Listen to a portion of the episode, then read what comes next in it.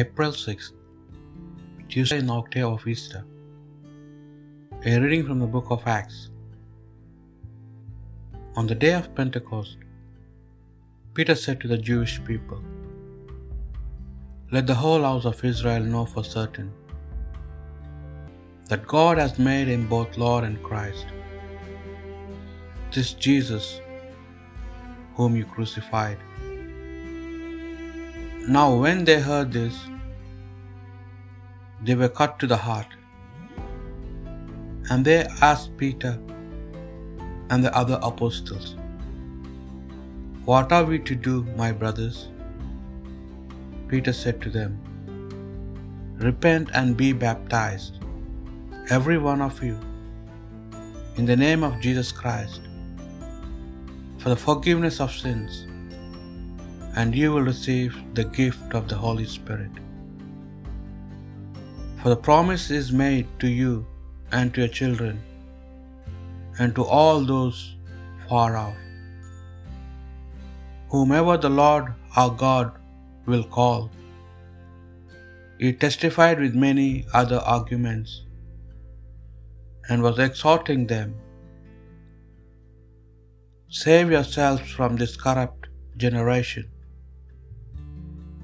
Those who accepted his message were baptized, and about three thousand persons were added that day.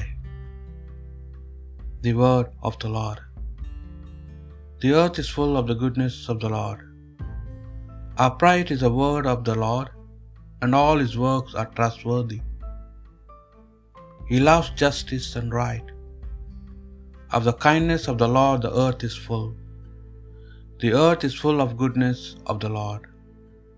See, the eyes of the Lord are upon those who fear him, upon those who hope for his kindness, to deliver them from death and preserve them in spite of famine. The earth is full of goodness of the Lord. Our soul waits for the Lord, who is our help and our shield. May your kindness, O Lord, be upon us, who you have put our hope in you. The earth is full of the goodness of the Lord. The Holy Gospel according to John. Mary Magdalene stayed outside the tomb weeping, and as she wept, she bent over into the tomb and saw two angels in white sitting there, one at the head and one at the feet, where the body of Jesus had been. And they said to her, "Woman, why are you weeping?" She said to them, "They have taken my Lord, and I don't know where they laid him." When she had said this, she, she turned around and saw Jesus there, but did not know it was Jesus. Jesus said to her, "Woman, why are you weeping? Whom are you looking for?"